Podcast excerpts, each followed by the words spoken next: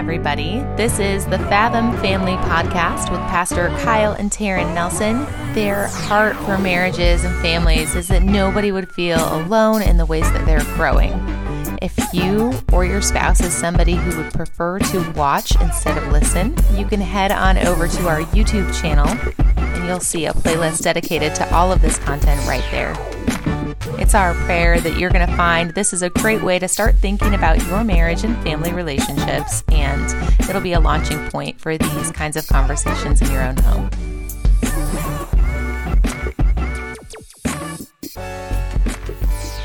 What is up? Welcome back, everybody. Hey. We are continuing in our Fathom Family uh, podcast. We hope you're enjoying these. We hope Yeah. you subscribe and share and do all that Mhm. fun stuff.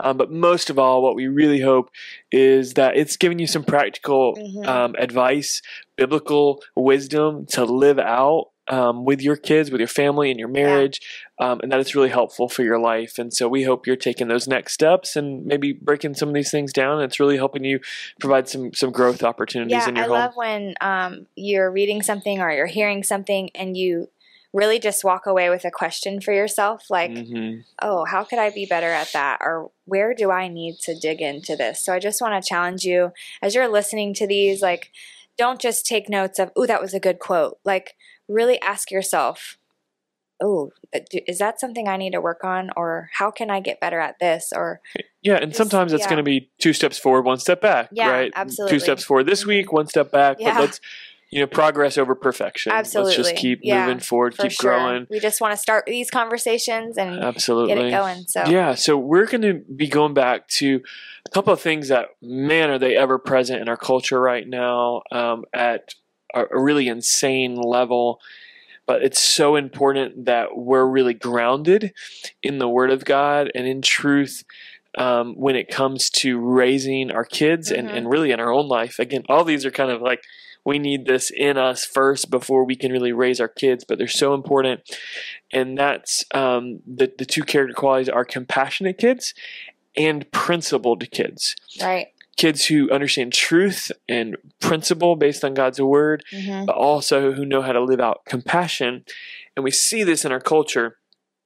The the really the polar ends of Mhm. this whole ideal, like a like the postmodern culture that we're living in today, really says like tolerance triumphs over truth. Like the greatest principle is tolerance, is compassion. So therefore we have to be compassionate to everyone's truth. Like love wins, right? Things like that um you know but god is love and god like jesus christ is the way the truth and the life Mhm. and so we've got to to um, first of all understand that um, god's grace and truth aren't combating one another but um, that on the other side of this whole end of things is a culture in which is like cancel culture that's everywhere right Yeah, it's everywhere. There's zero compassion. So on one side, it's throw everything, you know. 10 years ago, um, you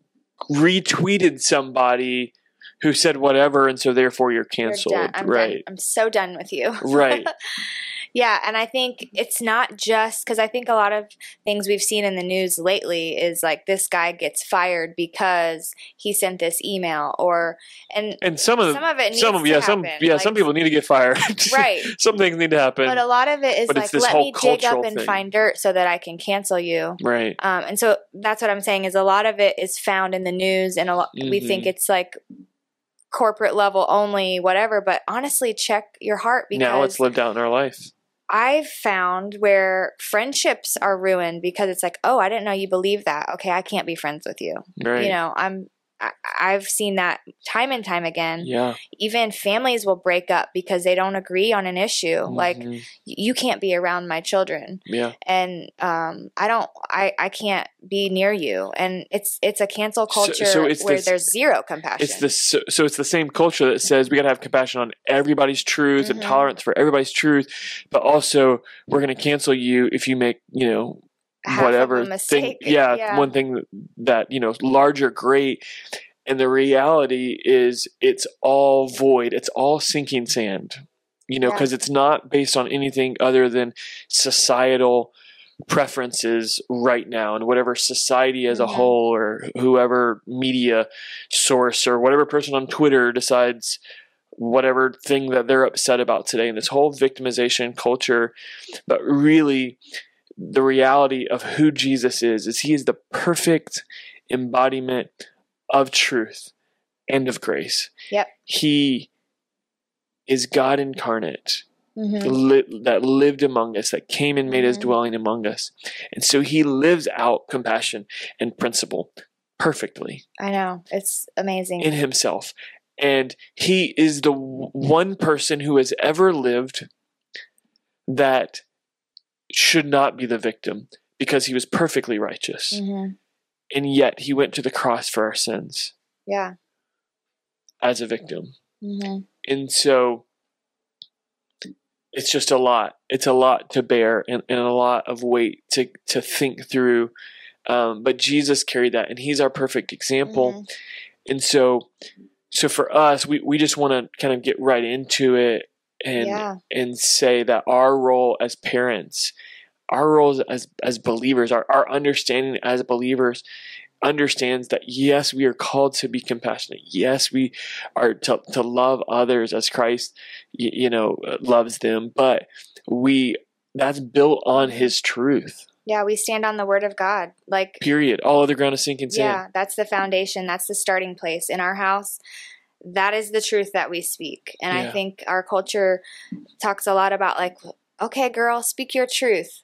No, we're not going to speak our truth because that's based on what we feel or who we're following or who we're listening to. But we want to speak God's truth Yeah. because that's the only thing that's everlasting. Because you're like my truth, it'll change right. A hundred times. Their truth will change over and, And over everybody's again Everybody's truth is different. And Yeah. so we've got to f- on God's have the foundation truth. of God's truth. It's Yeah. like has to be the first thing that we say. So, so our role is, is to build Mm-hmm. like is for the Word of God to be the foundation for truth in our home. Mm-hmm. Absolutely, because in order to have compassionate and principled kids, they have to stand on God's truth. Yeah. Everything else will fade. Yeah, and, and our society is really in one, a book I'm reading. It talked about the triumph of the therapeutic. That everything in our culture is really through this kind of therapeutic lens of, you know, self care and self love and Mhm. self self self. Like every advertisement you Yeah. see for any kind of thing they're trying to sell you is about yourself and your Mhm. true self and all these things that are just, it's like wholeness and all these different things that that are f- um, counterfeits to what Jesus Right. offers, which is true healing and true fullness and wholeness in Him and true joy and true happiness. But there's all these counterfeit versions that it's just, and that's in our culture is just kind of this therapeutic, um, you know, external balm when it's really an internal healing that Mhm. God and, and um, of, of His truth, and Yeah. we'll know that truth, and we'll be set free. Right. Um, but we don't hear anything about truth. We don't hear anything about principle out Mm-mm. there. It's as if it doesn't even exist. Yeah, and you know our role. We can't we can't bend with how this ebbs and flows in our culture. Like because the tides change every week. Like we've Mhm. got to stand on a firm truth and like you said a few minutes ago like all other ground is is to sink. Like it's not it can't hold up. Yeah. So I, I think in your home, like, what does it look like for y- your family to gather around the Word of God? Like, what does it look like for you know for you to read together, for you to study the Word together, to go to church together, to be Mm-hmm. in God's house, and to care and to really be growing Yeah. in His Word, so that we can stand on the firm foundation of truth and not again just the ebbs and flows of of, of society. So that's where that's our role. Yeah. Um, that that we lean God's into is the word word of God. foundation. Yeah. Um, and then in First John chapter four, it talks about like we love because He first loved us, Mhm. and so that's where the compassion comes from. Like out of Christ's love for me, I'm gonna love no matter what, and Yeah. that's the compassion that we pull from, we draw from, we learn from is His compassion. Um, and I think practically that can look like a lot of different ways, but like take your family to see and serve the least of these. Like, let them see where there needs to be that our world is full of places that need compassion. Yeah. Like, don't just keep them in this bubble box where they never see people that are hurting and suffering. And I mean, it's everywhere. Yeah. So take them and help, like, once a month at a food pantry or a soup kitchen or, you know, family projects where you're raising money for something or Even like our, our just like our judgmental spirit, Mhm. judgmental comments in our home towards whoever, yeah like is actually eroding at our children's ability to be compassionate towards others. Ooh, that's really good And so we Yeah. need to watch what's coming out of our mouth so true because they will become what we're clothing them in with our words. Mhm.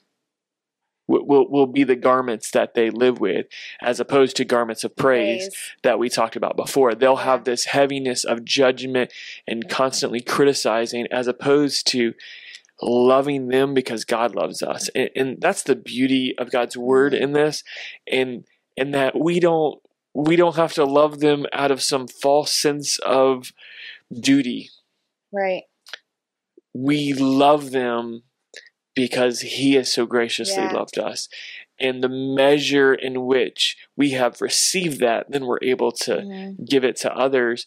And so if you find yourself having lost compassion for your neighbor, for your mom or for your dad, your brother, your sister, your, your boss, or the person sitting next to you Mhm. at church or at Chili's, um, go into that well because agape love is it never runs dry. No. It's a love that never runs dry. His his steadfast love endures forever. His mercies are Mhm. new every day. morning, It's a podcast. I'm not supposed to be preaching, but It's when but, but when it flow when I talk about the love of God, I just know how much we we need it yeah to be able to give it. because otherwise we are just giving counterfeit versions of love Yeah. like if we don't have i mean it's just it's just so cool like we love because he loves us and so when we realize that it's just the outflow We were talking about one other really practical way, and we'll close um, and wrap up today. But